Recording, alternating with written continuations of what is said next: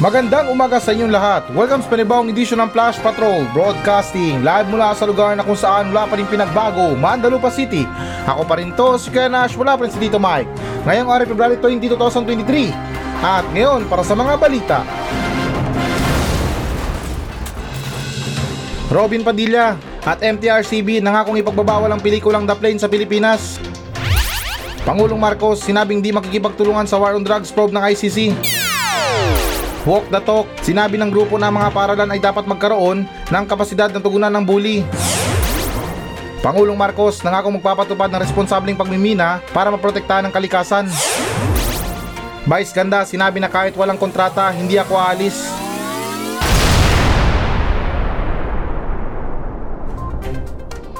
Senador Robin Padilla at MTRCB nangakong ipagbabawal ang pelikulang The Plane sa Pilipinas. So, okay guys, naayon sa ulat ng ABS-CBN News na nangako ang Movie and Television Review and Classification Board o MTRCB na ipagbabawal ang international movie na The Plane na ipalabas sa sinihan sa Pilipinas. Yan ang sinabi ni Senador Robin Padilla. At dagdag pa dyan na sinabi ni Padilla sa isang payag nitong Sabado na nakatanggap siya ng pangako mula sa opisyal ng MTRCB sa pangunguna ni Chairperson Lala Soto nang magkita sila sa kanyang tanggapan sa Senado noong biyernes kasunod ng kanyang mga alalahanin tungkol sa umano'y masamang imahe na ipinakita ng pelikula tungkol sa bansa. Sa isang payag sinabi na opo ang sabi nila sa akin. Kinausap po nila ang distributor. At ngayon ang gusto nating masulatan natin ang mismong producer sabi ni Padilla. At nagpapasalamat ang dating action star kay Soto sa pangako nitong tatawagin ng atensyon ng Philippine distributor ng pelikula. At sa kanyang manifestation noong February 15 sa Senado, kinondena ni Padilla ang paglalarawan ng Pilipinas sa palabas na The Plane at sinabing reputasyon ng bansa ang nakataya. Tinukoy niya kung paano ipinakita ng pelikula ang hulo-sulo bilang kontrolado ng mga rebelde na wala na ang pwersa ng gobyerno. Sinabi ni Padilla ang negatibong paglalarawan ng pelikula sa Pilipinas ay dumating sa panahon na sinusubukan ng bansa na buhay ng turismo nito pagkatapos ng pandemya. Nagpahayag din siya ng mga alalahanin sa pagpapakita ng pelikula sa mga residente ng hulo na pumanig sa mga terorista. Sabi ko sana kung panindigan na lang ang pelikula na ito na fiction lang siya, hindi na nila nilagay ang Pilipinas. Eto guys, um, hindi lang to tungkol sa reliyon ha. Ito'y tungkol sa bansa natin. Agree ako, 100%. 1,000, 1 million or um, last number percent. Na-agree ako kay Senador Robin Padilla. Kasi guys, alam niyo kung bakit? Doon pa lang sa sinabi niya na um, pumapatay ito ng terorismo. Ay, turismo. Ah, ano, ta- tama na turismo ba na pupunta sa Hulo-Sulo para makapamasyal sa mga magagandang lugar. Pero nang dahil sa imahe na to, nang dahil sa palabas na to, eh para bang ipinapakita nila sa mga tao na delikado yung lugar na yun. Maraming rebelde.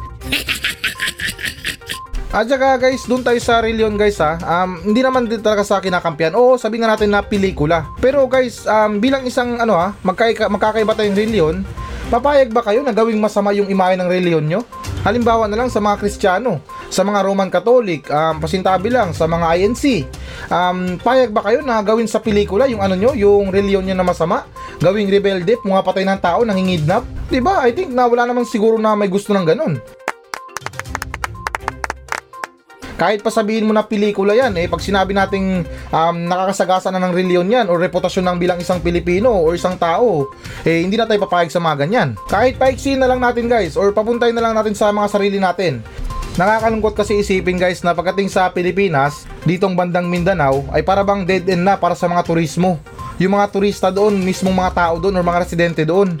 Wala nang dumadayo galing Metro Manila, wala nang dumadayo na Amerikano doon nang dahil sa ano sa mga pinagsasabi nila or sa mga ginagawa nilang mga palabas na yan tungkol sa mga tao doon. Guys, ako laking Mindanao ako ha. Galing akong ano, tubong akong Sambuanga City. Dito guys sa Metro Manila, o oh, sabihin na natin na ano, um, malaki ang sahod dito or parang okay yung pasahod dito. Pero masasabi ko ha, kasi proud ako bilang isang ano ha, tiga Mindanao.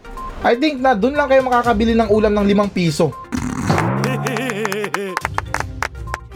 Dito, wala na kayong mahanap na ulam na 5 piso. Doon, makakabili kayo ng 5 piso.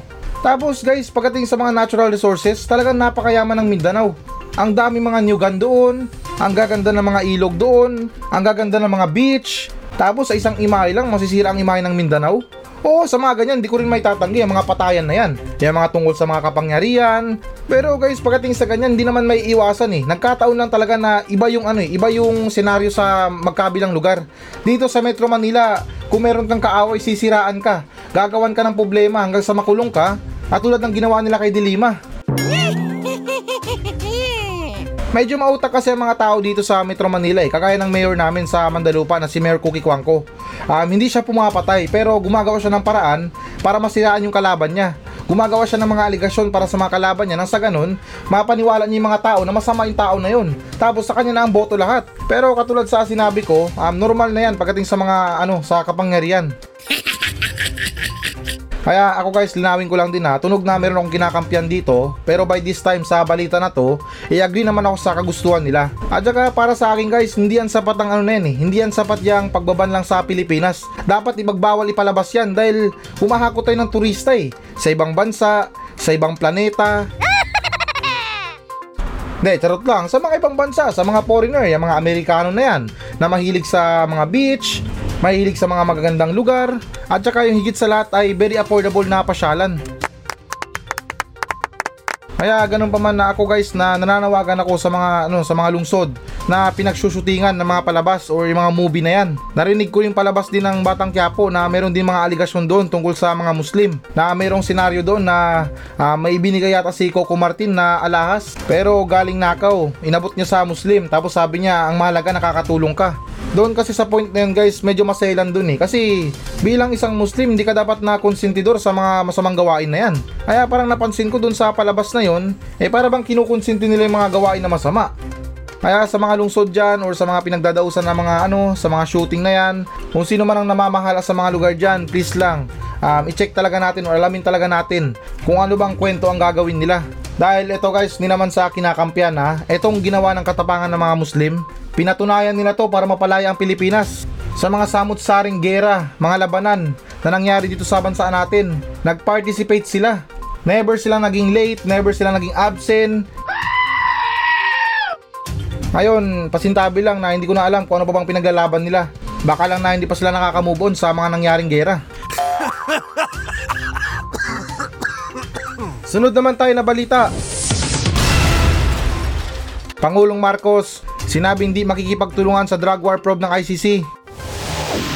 So, okay guys, naayon sa ulat ng ABS-CBN News na hindi makikipagtulungan si Pangulong Ferdinand Marcos Jr. sa International Criminal Court sa usapin na posibleng paglilitis kay dating Pangulong Rodrigo Duterte kaugnay ng war on drugs. At ginit ni Pangulong Marcos na walang jurisdiction ng ICC sa pag-imbestiga sa war on drugs ng Pilipinas. At ginit niya din na hindi na kailangan manghimasok ng sino pa sa mga ganitong klasing usapin.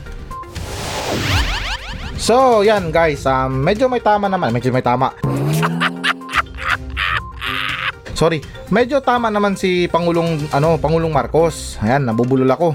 Kasi meron naman tayong sariling gobyerno para mag-imbestiga sa nangyaring war on drugs. Sa mga paniniwala ng iba na merong lapses sa war on drugs, na sumobra daw yung kapangyarihan ng mga pulis natin pagdating sa operasyon sa war on drugs.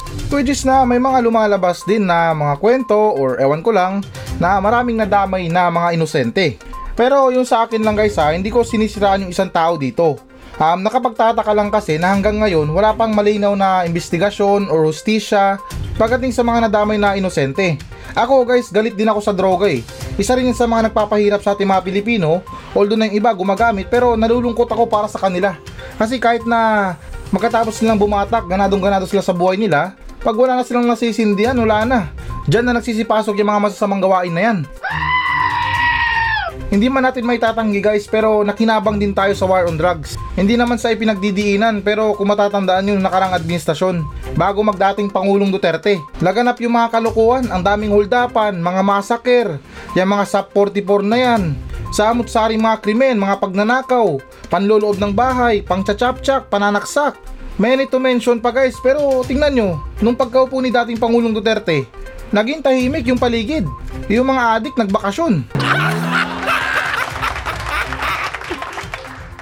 Ako sa totoo lang guys ha, dati talaga nakakatakot maglakad bago magpangulong Duterte sa labas, alas 12, alauna.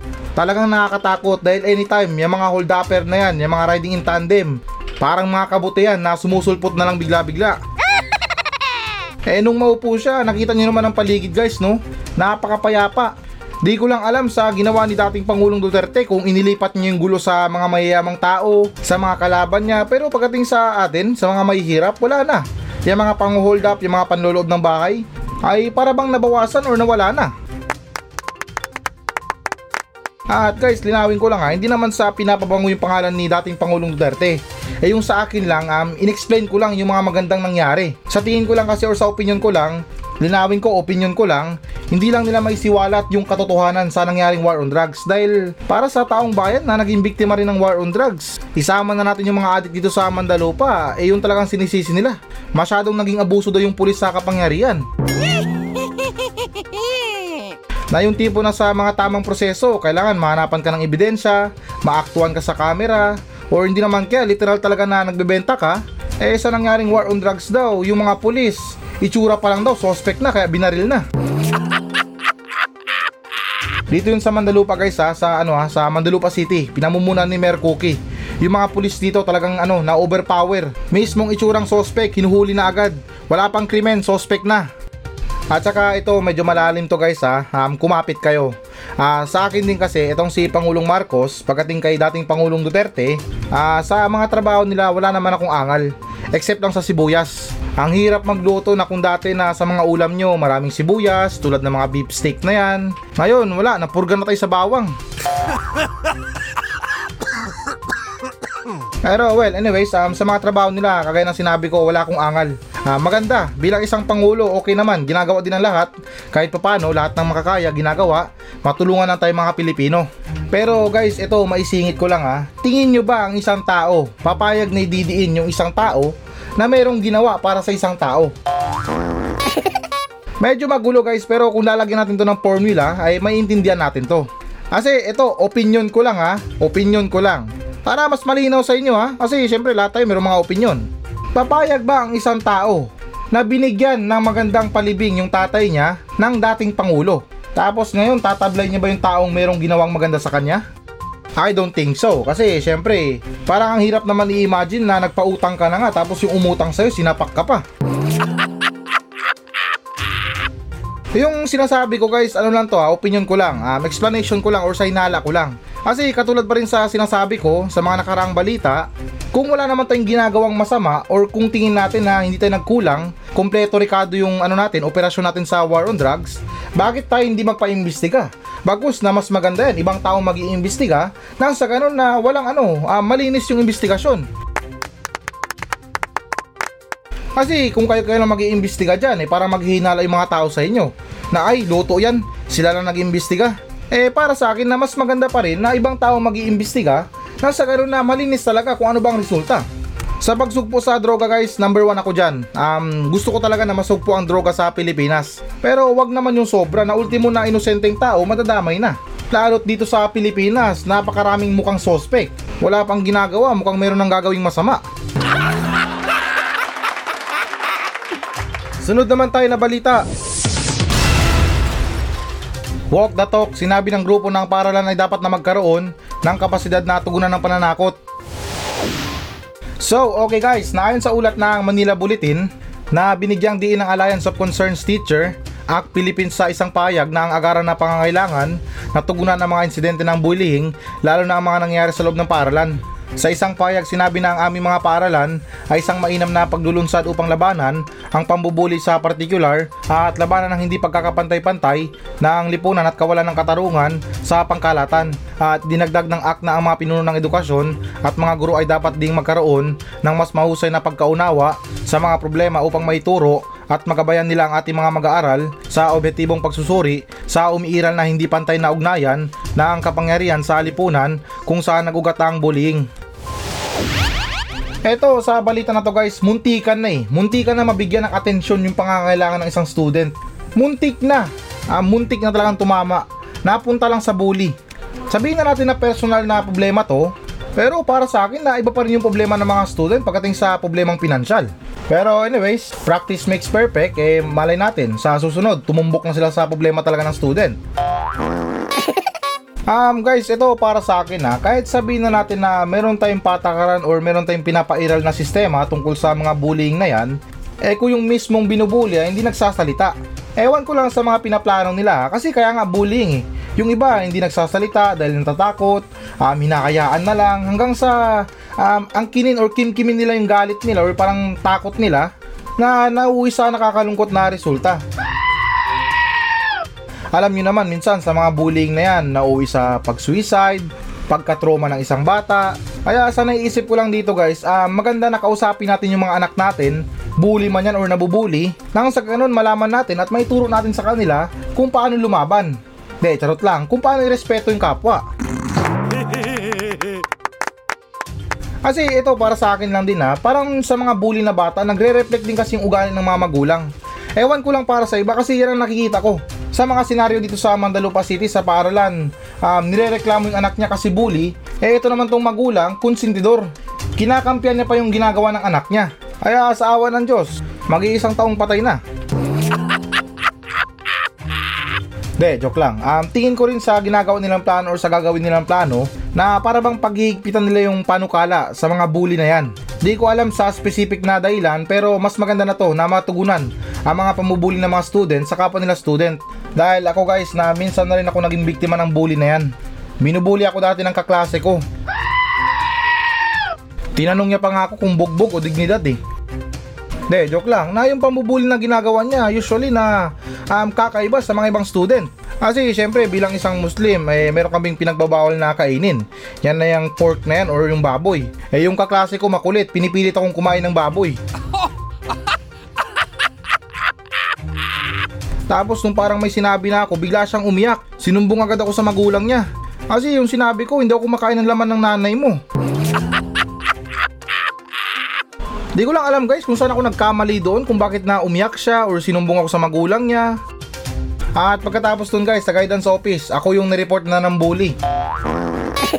Pero syempre bilang isang maloko na tao or parang kwela na tao, eh pagdating sa mga ganyan, ay ko kasi na violente ako eh. Hin- Hindi ako yung tipo na tao na um, nananapak, pag nagagalit. Um, gumaganti lang ako sa mga ibang paraan na pananalita. Na syempre um, bilang isang Muslim, dapat respetuhin mo din kami, di ba? Sa mga pagkain ng baboy na yan. Kung hindi kami kumakain ng baboy, respetuhin nyo kami. At re-respetuhin namin din kayo. Eh, nung sa senaryo na yun, pinipilit niya akong kumain ng baboy. Eh, bigla ko lang naalala yung nanay niya, kamukha niya si Peppa Pig. Kaya ayun, may nasabi ako na hindi maganda. Pero syempre pinagsisihan ko na yon. At humingi na rin ako ng tawad sa magulang at sa anak. At ngayon sa nambuli sa akin dati, I'm proud to say na isa na siyang pulis. Pero para sa mga kabataan na nakikinig sa akin ha, masama ang mambuli, masama manghamak ng kapwa natin. Dahil hindi maganda yan, nagre-represent kayo ng ugali ng magulang nyo sa paaralan. Kung sa madaling salita, tanong pang matanda, yan ba ang itinuro ng magulang mo sa'yo? Eh pag sinabi mong oo, yanda mo ng katawan mo sa bahay.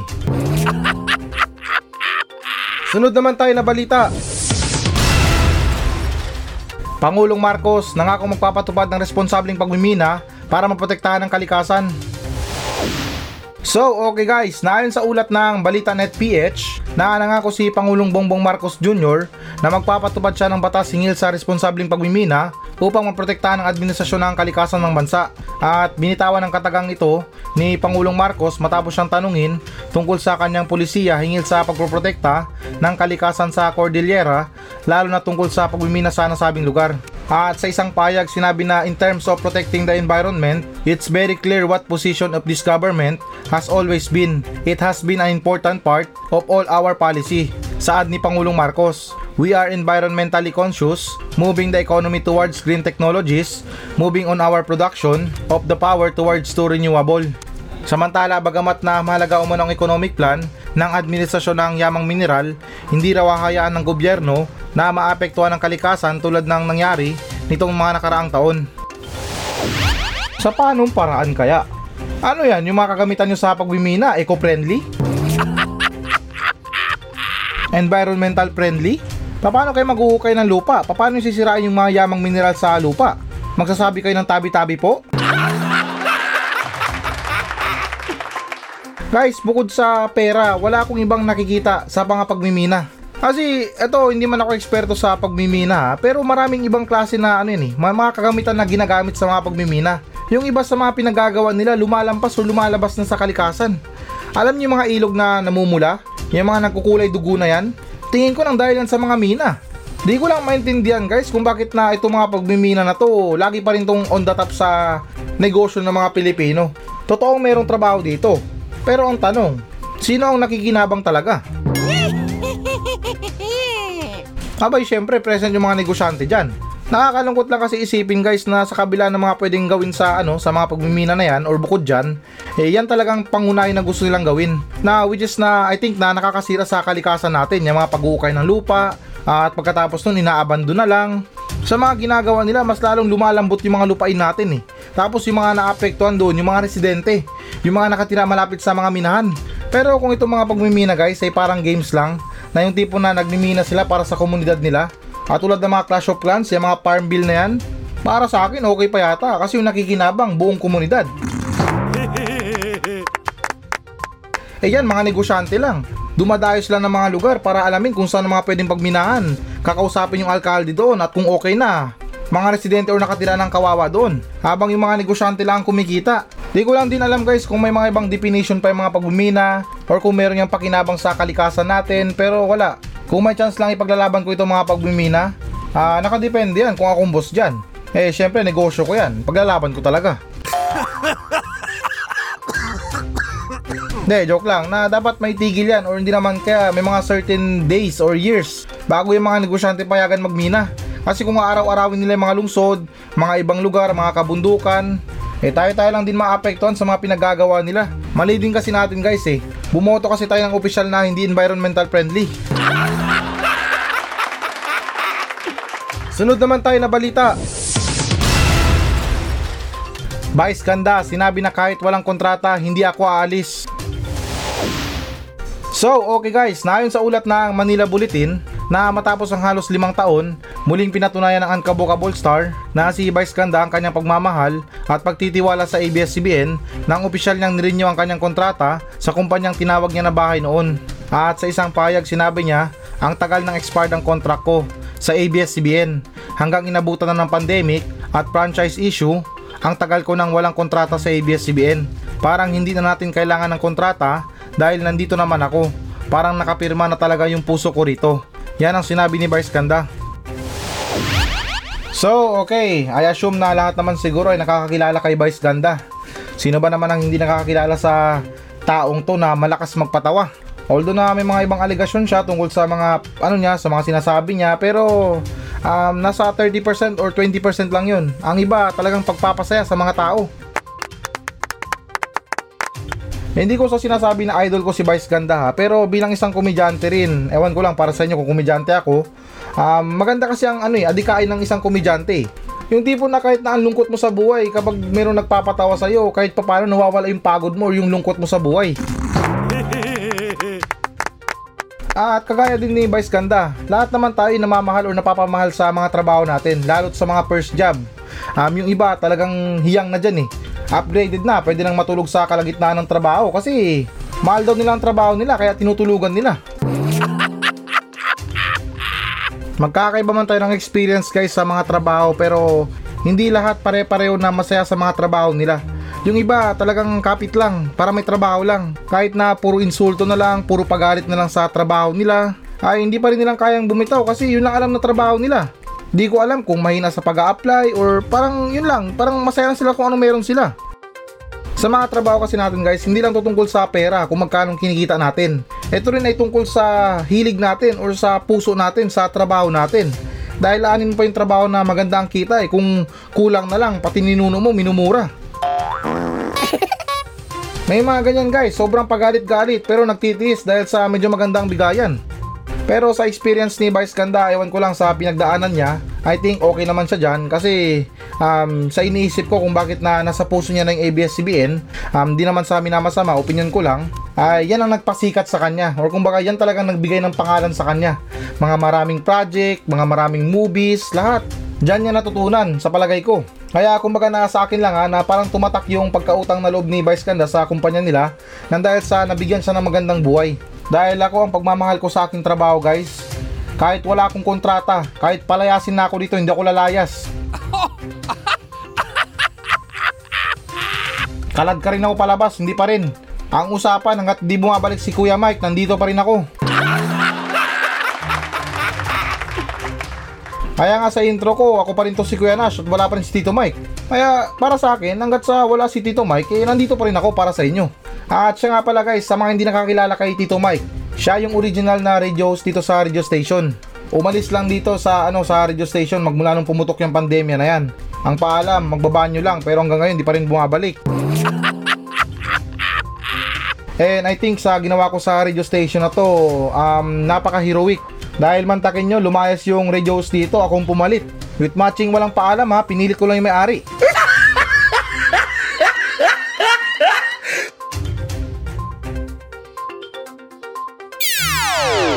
So, ayan guys, ito na ang pinakahihintay nyo, Monday. Happy Monday sa ating lahat. Magba-viral talk tayo today.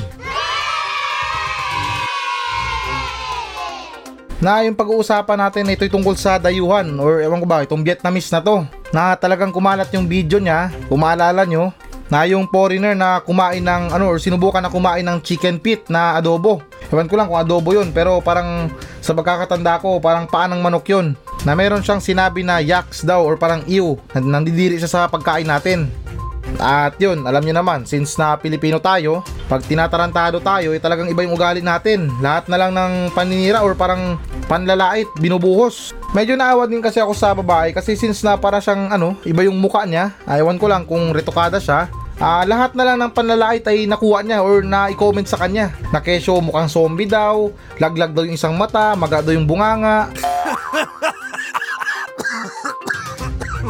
Ako guys sa ginawa niya or sa inasal niya, hindi natin kasi masisisi yung isang tao kapag ayaw niya isang pagkain. Oo, natural sa ating mga Pilipino na kumain ng ano ng Adidas or yung paa na yan. Pero ibayin naman natin yung ibang tao na hindi kumakain ng ganyan. At saka tingin ko hindi naman lahat ng mga Pilipino kumakain ng paa. May mga mukhang paa sa mga Pilipino pero kung pagkain ng paa ng manok eh hindi natin sila mapipilit sa mga ganyan. Alam ko lahat tayo merong mga ayaw na pagkain. At nagkataon lang talaga siguro na natapat sa kanya yung pagkain na hindi niya gusto, kaya ayun ang naging reaction niya. Hindi naman sa ipinagtatanggol eh, buti pa sa kanya, yun lang sinabi niya, iw lang. Kasi syempre, paanang manok. Samantalang tayo kapag nakakain tayo ng pagkain na hindi natin gusto, pati yung nagluto, katakot-takot na panlalait yung mga sinasabi natin. Na ano ba to? May COVID ba tong nagluto nito? Wala man tong lasa? Tapos yung mga ano ba to? Yung nagluto nito, buhay pa ba? Kung buhay pa to, pakisabi, huling luto niya na to ha. Medyo naawa din kasi ako sa babae kasi syempre um, parang nakita ko yung video live niya or what I mean na yung live niya sa Facebook na umiiyak siya dahil na parang nilalait siya ng mga Pilipino. Na kesyo na porkit ganun daw yung itsura niya, maarte pa daw siya. Guys, matutunan lang tayong rumespeto at tumanggap ng mga dapat nakatanggap-tanggap dahil hindi naman lahat ng mga luto ng mga Pilipino ay gusto ng lahat. May mga luto rin tayo na weird na kakaiba para sa iba. Hindi ko lang alam yung pangalan ng babae guys ha, pero I think kumalat niya sa social media nyo or sa mga newsfeed nyo na yung babae na parang yung labi niya ay parang tinusok ng bubuyog, tapos laglag yung isang mata niya, tapos iba yung itsura niya. Pero syempre kahit pa paano, kahit na ganun pa rin, eh proud pa rin siya na ipakita sa social media. Kaya hindi man garantisado na para sa ating mga Pilipino, pero hinihiling ko sa mga pag-uugali natin, eh kahit na mahirap pa, ipakita natin na puno tayo ng respeto. Dahil para sa akin guys, na di bali na lang tayong nilalait kaysa naman tayo yung manglait. At saka pansin ko rin guys sa social media, sa mga comment section na yan, kahit anong klaseng video pa yan, meron at meron talaga mga Pilipino na nagko-comment doon. Although na aminado naman din ako na yung mga comment nila ay nakakatawa pero hindi ano eh, hindi kaaya-aya para sa ibang tao eh. Kasi ngayon sa mga comment section meron na yung mga C-translate or na itatranslate sa ibang language na para maintindihan nila. Eh paano na lang kapag nabasa nila yon or naintindihan nila na ganun pala yung mga ugali natin mga Pilipino, medyo may pagkabastos. At saka para mas mainam guys, problemahin na lang natin yung mga problema natin. At wag na natin problemahin yung mga problema ng iba. We build difference. May mga pinagdadaanan tayo sa mga iba't ibang klaseng pamamaraan. May mga sariling mukha tayo. May mga sariling taste tayo. Kaya wag natin ipilit yung pagkain natin sa ibang tao dahil unang-una sa lahat kapag ayaw nila, respetuhin natin. Ang mahalaga, nag-effort tayo para mapagsilbihan sila.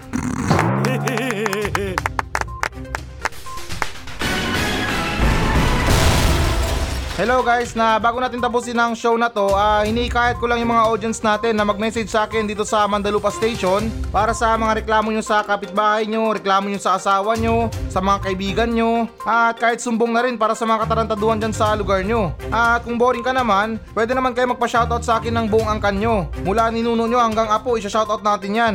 Kaya guys, na ano pang iniintay nyo? Magmensahe na kayo dito sa Facebook page ng Flash Patrol at nakakaasa kayo na walang minti sa mga pa-shoutout nyo. Paki-like na rin ang Facebook page ng Flash Patrol. Maawa na kayo, desperado na ako sa buhay. Kaya ulitin ko, para sa mga reklamo sa buhay, reklamo sa kapitbahay, reklamo sa mga tao, ay huwag kayong maya na magmensahe sa akin sa Facebook page ng Flash Patrol dahil actionan natin yan ng makabuluhang kalukuhan.